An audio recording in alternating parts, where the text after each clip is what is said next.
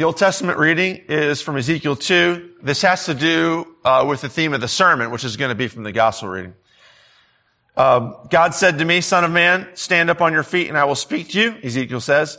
And as he spoke, the Spirit came into me and raised me to my feet, and I heard him speaking to me.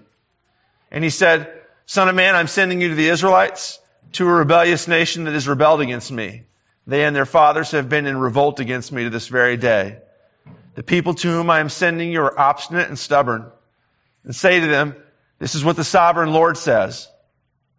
And whether they listen or fail to listen, for they are a rebellious house, they will know that a prophet has been among them. This is the word of the Lord. Thanks be to God. Okay, you're going to give me a second here to set up the Second Corinthians reading, because honestly, it's just a little bit weird.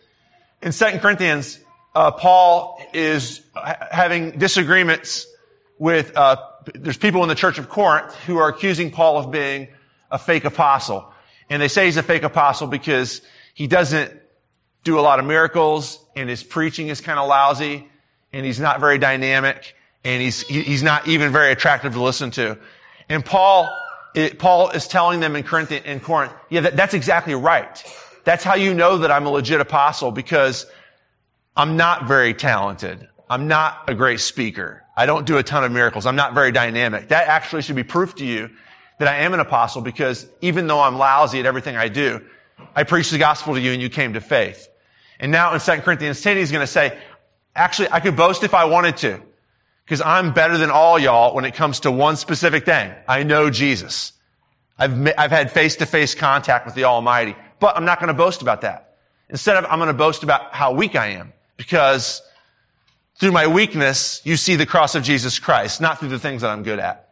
That's the setup here, okay? So what he's going to do is he's going to talk about an experience that he had but he's going to talk about it in the third person.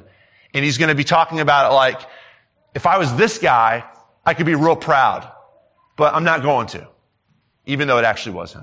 All right, here it goes. I must go on boasting, Paul says. Although there's nothing to be gained, I will go on to visions and revelations from the Lord. I know a man in Christ who 14 years, he's talking about himself, remember? I know a man in Christ who 14 years ago was caught up to the third heaven. By, by third heaven, sorry, again in ancient cosmology, there's three heavens. There's the heaven where the birds are flying around, the air, you know, where the oxygen's at. That's, that's heaven. There's also heaven where the stars and the planets are. And then there's the heaven above that where divine beings live, or in Paul's case, where the creator God lives. That's what he means by the third heaven. It's caught up to the third heaven. Whether it was in the body or out of the body, I do not know. God knows. And I know that this man, whether in the body or apart from the body, I do not know, but God knows, was caught up to paradise. He heard inexpressible things, things that man is not permitted to tell. I'll boast about a man like that, but I will not boast about myself except about my weaknesses. Even if I should choose to boast, I wouldn't be a fool because I would be speaking the truth, but I refrain, so no one will think more of me than is warranted by what I do or say. And to keep me from becoming conceited because of these surpassingly great revelations, there was given me a thorn in my flesh, a messenger of Satan to torment me. Three times I pleaded with the Lord to take it away from me. But he said to me, my grace is sufficient for you, for my power is made perfect in weakness. Therefore, I'll boast all the more gladly about my weaknesses, so that Christ's power may rest on me. That's why for Christ's sake I delight in weaknesses in insults, in hardships, in persecutions, in difficulties. For when I am weak, then I am strong. This is the word of the Lord. Thanks be to God. The Holy Gospel according to St. Mark, the sixth chapter. Glory to you, O Lord. Jesus left there and went to his hometown accompanied by his disciples. When the Sabbath came, he began to teach in the synagogue, and many who heard him were amazed. Where did this man get these things? They asked. What's this wisdom that's been given him? That he even does miracles. Isn't this the carpenter? Isn't this Mary's son and the brother of James, Joseph, Judas, and Simon? Aren't his sisters here with us? And they took offense at him. And Jesus said to them, only in his hometown, among his relatives, and in his own house is a prophet without honor. He could not do any miracles there except lay his hands on a few sick people and heal them. And he was amazed at their lack of faith. Then Jesus went around teaching from village to village and calling the twelve to him, he sent them out two by two and gave them authority over evil spirits. And these were his instructions. Take nothing for the journey except a staff, no bread, no bag, no money in your belts. Wear sandals, but not an extra tunic. Whenever you enter a house, stay there until you leave that town. And if any place will not welcome you or listen to you, shake the dust off your feet when you leave as a testimony against them. And they went out and preached that people should repent. And they drove out many demons and anointed many sick people with oil and healed them. This is the gospel of the Lord. Praise to you, O Christ. So let's read um, Mark chapter 6, 1 through 13 again through, and I'm going to talk about a little bit. And then at the end of uh, reading through, I want to discuss uh, three things that this text tells us about the mission that God's called us to be on. Okay. So uh, Jesus left there and went to his hometown. His hometown um, is Nazareth, accompanied by his disciples. And when the Sabbath came, he began to teach in the synagogue. Uh, and many who heard him were amazed. Uh, where did this man get these things? Now, this is not. So they're amazed at his teaching. This ne- verse three is more sarcasm than anything else. Where did this man get these things? Like, what does this guy have? What's this guy's business getting up in front of us and being impressive. They've heard stories too, by the way. They've heard stories about the miracles that the guy does. All right. He's been doing, and he's not going to do very many, very many miracles here, but he does miracles. He's been doing uh, his fair share of miracles throughout Galilee. What's this wisdom that's been given him that he even does miracles? Isn't this the carpenter? This, by the way, is, he's not, you know, he's, he's a manual labor. He's not supposed to be the kind of guy that's dynamic and people follow him. He's, uh, he's a carpenter. You should think, by the way, too, like not, not like Yankee work, workshop carpenter. He's more like union carpenter. He's a construction worker is what, is what the word means. It's less, it's less, uh, uh, you know, artistic and skilled and more, the guy builds things. He builds and maintains boats. He builds and maintains houses. This is what he does for a living. Isn't this Mary's son? That too, look, the, the way that you would normally say it is, isn't this the son of, and then you would say the guy's father's name. That's how the Jews would normally say it. By saying, isn't this Mary's son, it's alluding to the fact that his, uh, his birth was supposedly virginal, right? I mean, that's ridiculous, of course. And, and of course, nobody believes that he was born of a virgin, that his mom was a virgin. They all believe that she was messing around before she got married and got pregnant and then uh, made up this story. You, those of you who are believers, you believe that Jesus was born of a virgin. Um, I don't know if you feel naive about that or, or, or somehow ridiculous. Uh, it, it, it's always been ridiculous, though. Here's the thing: is that this is kind of a little bit of an aside point. It's always been nonsense to believe that Jesus is born of a virgin. So these, it's, it's, it's, it's easy to say, well, these people are just superstitious and backwards. You know, it's 2,000 years old. Of course they believe ridiculous things, like a guy could be born, born of a woman who hasn't had sex. Um, that, that, of course, is just f- filled with modern hubris. We are, are we smarter than them? I, I, guess in some sense we are, right? I mean, we have cell phones. Uh, we know how, we know how to make airplanes and microwave ovens and things like that. But they did know how to make babies. They did know how that worked. And they, it was just as scandalous to them as it is to you to say, this woman was a virgin and she had this baby. All right. This, this is a little bit of a backhanded, passive aggressive shot at the people of Nazareth. They're firing across Jesus' bow. This is the bastard. What right does he have to come in here to the synagogue and act like he's something? All right. And then here's his family. They're all here. They're all normal people. Right. This is, you know, this is not this is not the stock from which celebrity springs. Here's his brothers. Here's his sisters. They're all here. And they took offense at him. Last line of verse three. That doesn't mean that word offense there is a word that uh, means stumbling block. It doesn't necessarily mean that they're offended by him in the modern, you know, sense that he, you know, that somehow he triggered them and, and they just can't deal with like his political incorrectness. What it means more likely is that they stumbled over the fact that who he said he was and who he looked like he was and who they thought he was because they knew his past history didn't match up. Right? I mean, he claims to be, in some sense, he claims to be connected to God in such a way that his relationship with God is far more intimate and deeper than the normal human relationship with God can be. He claims in some sense to be in control of the universe. He cast out demons. He tells the weather what to do. Those sorts of things. But he's just a construction worker. Like I, I, can't get, I can't put those two things together. That's what people are saying. I can't, I can't track with this. They take offense. At, they stumble over the fact that he's a human being, that he's just a, looks like a normal dude, even though he claims to be the creator God. And Jesus said to them, only in his hometown among his relatives and in his own house is a prophet without honor. So they know Jesus too well. They know Jesus, in a sense, they know Jesus too well to believe in him. It's a weird thing, isn't it? We'll talk about that in a few minutes. He couldn't do any miracles there, except he laid his hands on a few sick people and healed them. And he was amazed at their lack of faith. They didn't believe in him.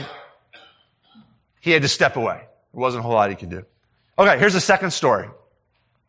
Then Jesus went around teaching from village to village and calling the twelve to him, he sent them out two by two and gave them authority over evil spirits. These were his instructions. Take nothing for the journey except a staff, no bread, no bag, no money in your belts. Wear sandals, but not an extra tunic.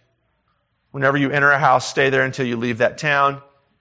If any of these towns will not welcome you or listen to you, shake the dust off your feet when you leave as a testimony against them. That's, I mean, we're used to use, you know, I don't know if you've ever used the phrase, shake the dust off your feet. but it's, it's kind of like, it's, it's, it's a little bit emotional. Like, I, I don't, I don't care for you. Like I'm turning my back on you. This is not actually what's going on here. It's a Jewish custom when you traveled in uh, foreign countries. Uh, when, when you got to Israel, you would stop at the border and you would shake the dust of the foreign country off your feet. It's just a custom. And basically what it's saying is, is the land where I'm about to enter is holy. The land where I'm leaving is unholy. And I don't want to bring any part of that unholiness with me into here. This is my true home. I'm going to sit loose to the land where I just came from. It's not so much emotional, like I hate this land, I turn my back on it, as just saying, I'm not going to, I'm sitting loose to it. I'm, I'm, going to be emotionally detached from where I'm coming from. What I care about is where I'm headed and not where I've come, from, come from. But more on that in a few minutes too. The disciples, verse 12, they went out and preached that people should repent and they drove out many demons and anointed many sick people with oil and healed them. Okay. Let's talk about Christian mission this morning. It is appropriate because we got Sue with us and she's a missionary, but it's, I mean, we're all on mission, right? We've talked a lot about that here. It's not just people who raise support and go to foreign countries. Uh, you guys all know this. This is Christianity 101. We're all supposed to be on mission. So let's talk about the task of mission, what mission is about. Let's talk about the psychology of mission, uh, the way we should think about mission, and then let's talk about the results of mission. All right. And these three are, are a little bit separate from each other in certain ways. So let's kind of hack our way through this uh, one by one. First of all, the task of mission, verses 12 and 13. They went out and preached that people should repent and they drove out many demons and anointed many sick people with oil and healed them. So the task of mission is, and again, this is no new information for you guys. The task of mission is to preach repentance and forgiveness. This is what they do in verse 12. They go and they tell people that God is offering you, if you repent, if you turn your back on your current way of life and trust Jesus for his way of life, you'll be forgiven. That there's not a single sin that you can commit, that there's not a single way that you can be, if there's not a single thing about you which you know deep in your heart is, in, is entirely and completely broken, in which when you're awake, you try to justify yourself, you try to make sense of it, you try to cope with the guilt somehow and say that this is okay. I can deal with it. I just have this irrational guilt. You try and cope with that, but in your weaker moments, when you're tired or when you're hungry or when you're sleepy at night and you know that this is wrong, it needs to be fixed. Don't lie to yourself. It can be fixed. God can forgive you for no matter what and repair you from no matter what. There's not a single square inch of your existence. There's not a single part of your emotional life, your psychological life, your physical life that God can't heal and repair. This is the first part of mission is telling people that God wants to heal everybody. That God wants to fix our. Now part of this too is recognizing that we need to be fixed. Part of our current problem in our current generation is that we're not guilty of anything. And so we can't be forgiven of anything. And so we cut ourselves off from the gospel. The gospel is not you're okay and everybody else should just learn to deal with you. The gospel is that none of us okay. We're all are completely and entirely broken, but God can fix it. If we'll admit that we're broken, then God can fix it. And part of our calling as Christians is to constantly be repenting ourselves, but to be sharing this repentance with other people as well. Be trying lovingly convince people that everything about you that deep down inside you know is broken can be forgiven and healed. The second part of it though is just as important, and that is mercy ministry. In verse 13, they drive out many demons and anoint many sick people with oil and heal them. Jesus does a ton of teaching in the gospel, but Jesus does a ton of caring about other people in the gospel as well. Jesus does a ton of healing the sick, feeding hungry people, bringing disenfranchised people back into community. This is an important part of Christian community that we somehow have let slip. Now, I don't want to get into it here because we got too much to do this morning, but we need to talk about sometime, sometime uh, soon here in the future, we need to talk about mercy ministries in St. James Lutheran Church. All right.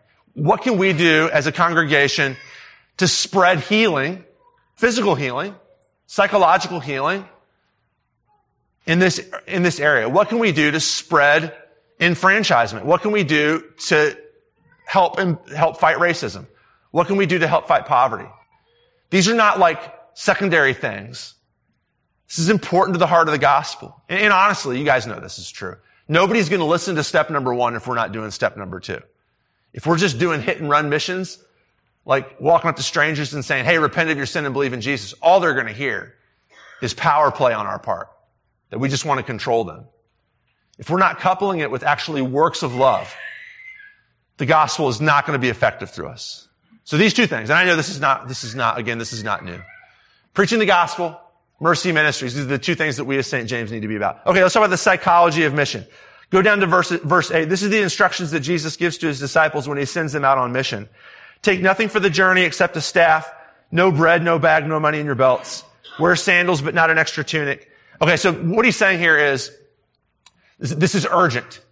Don't pack. Don't prepare for this thing. Just go out and do it. Now, is God asking you, like, to give up everything except for one pair of shoes and one jacket and don't take any food and go out. No, I mean, this is like, this is bound to this certain moment in Jesus' history, the specific things that he's telling them to do. Look, the kingdom's about to come. I'm about to go to the cross and suffer and die and rise from the dead to forgive everybody's sins and to start the healing of the whole universe.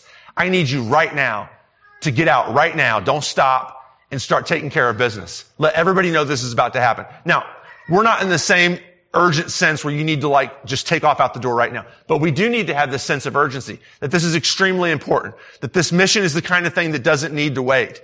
And in fact, it shouldn't wait. It should be number one priority in the life of us as a church and in us as individuals. That the kingdom of God is about to come and people need to know about this. Right? So urgency is a big one.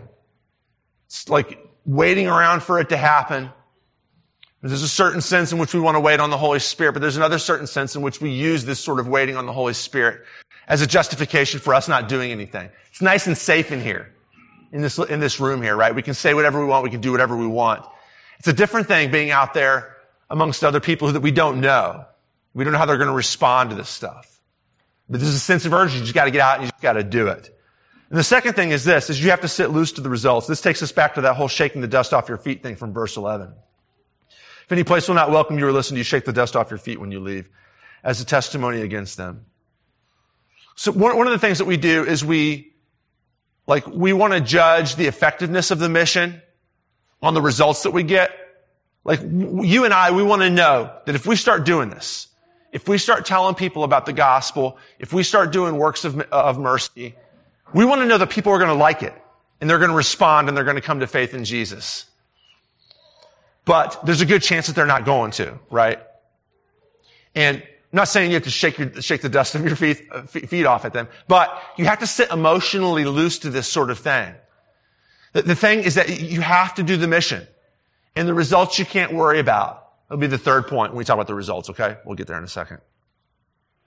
There's, are you guys aware of like, um, some psychologists use, they call it the big five personality identifiers um, to, to, when they talk about people's personality. And of course, anything in psychology, anytime people like talk about human beings and they try to do it in scientific terms, it's going to get criticized. So I know that this isn't perfect, but a lot of psychologists use this. There's five categories that you can talk about openness to experience, conscientiousness, extroversion, agreeableness, and neuroticism. I'll talk about agreeable, the fourth one, agreeableness real quick. Uh, Malcolm Gladwell talks a lot about uh, agreeableness. If you're, if you're familiar with Malcolm Gladwell, he does uh, a lot of podcasts about this. He was doing a podcast recently about uh, Rick Barry. Do, do any of you guys remember Rick Barry? Played for the Golden State Warriors back in the 70s. When he retired in 1980 something something, he was the, he had the highest percentage free throws made in NBA history at that point. I think Larry Bird's passed him now. I can't remember who's passed him, but anyway, it was Rick Barry for a while. Rick Barry is a fantastic basketball player. He's, he's, uh, uh, he's in the Hall of Fame. But the thing about Rick Barry and his free throws, some of you remember, is he shot them granny style. You remember uh, how when you were a little kid and you couldn't, you know, from a set position, you couldn't get the ball to the basket, and so you have to like, you can't see this because the pulpit's there, of course, but you would have to like have the ball between your legs and spread your legs and throw it up like that. That's actually how he shot free throws in the NBA. Because he realized that I shoot free throws better. And Malcolm Gladwell interviews Rick Barry, and Rick Barry says, oh yeah, everybody can shoot free throws better that way. It is like he said, it's, it's, it's scientifically demonstrable that your, that your touch will be softer if you shoot free throws granny style. In fact, he said, back in the 60s, or back in the 70s, I, I tried to convince Wilt Chamberlain. Wilt Chamberlain is famous for being like, he, he's in the short list, of, short list of greatest NBA players of all time. I realize that I'm losing a bunch of you just by talking about basketball. So I'm going to try and make this short. He's in the short list of greatest NBA players of all time, but one of the worst free throw shooters of all time. And it was, you know, famously at the end of games, uh, teams would intentionally foul him so that he would have to shoot free throws because he just wasn't a good shooter. He convinced Wilt Chamberlain to shoot free throws granny style for a while. And Wilt Chamberlain's free throw percentage shot up. Shot up.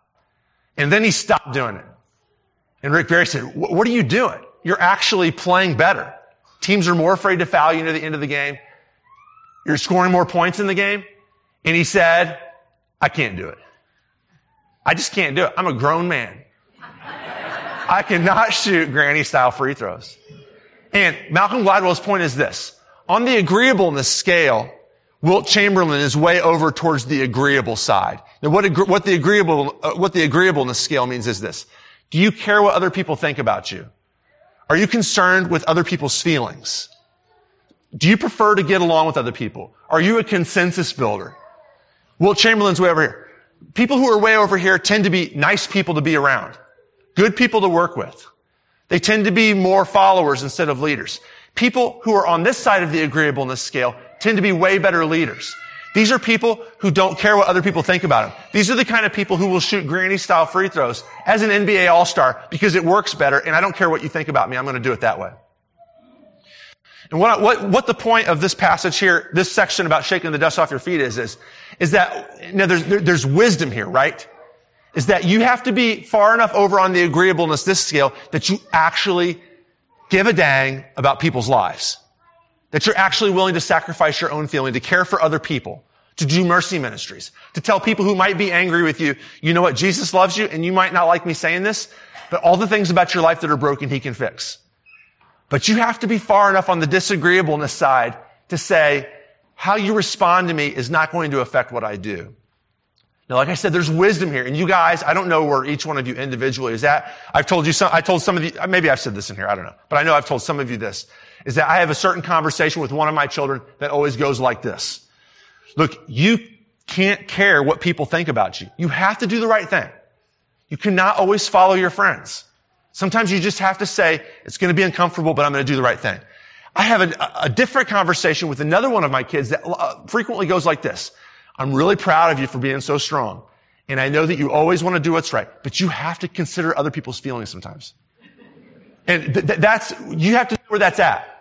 But far too often, we're so far over on this agreeableness side that we're just not going to do anything. Right? And what this does is it leads to frustration. Like this sort of frustration, like, we don't know what to do. We know that we're supposed to be Christians in the world. We know that we're supposed to be salt and light, but we're not sure how to do it in a non-scary way. That's the other thing it leads to is fear, right? Like if I say something, I'm going to be the weirdo. If I say something, I'm going to tick them off. If I say something, I'm, I'm going to be labeled as culturally insensitive. If I, if I even imply at all that Jesus is the way of salvation and that you don't just get to do whatever you want and it's okay, I'm going to be labeled as culturally insensitive. There's a fear there, but you have to be disagreeable enough. You have to be Rick Barry enough to say, you know what? It doesn't matter to me. You know, I care for everybody. I'm over here, but I've got to do what I've got to do because it's right. Third thing, the result of mission. And this is the thing.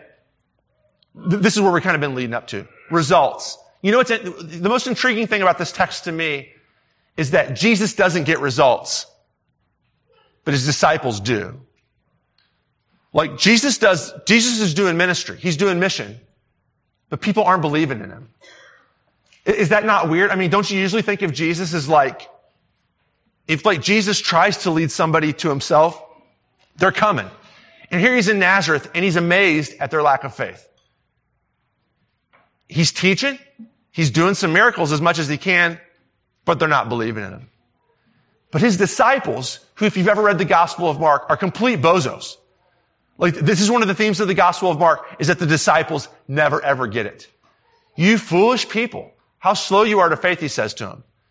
Uh, at the very end, you know who gets it? Not one of his disciples. His disciples all run away at the end. It's the Roman soldier who gets it at the end, who says, truly, this dude is the son of God. Throughout the book of Mark, Mark, his gospel, throughout the gospel of Mark, his disciples are not with it. But here they are, as ignorant as they are, as unskilled as they are in evangelism, they're getting all kinds of good results. Right? Because Jesus gives the results. Conversions don't happen because of technique.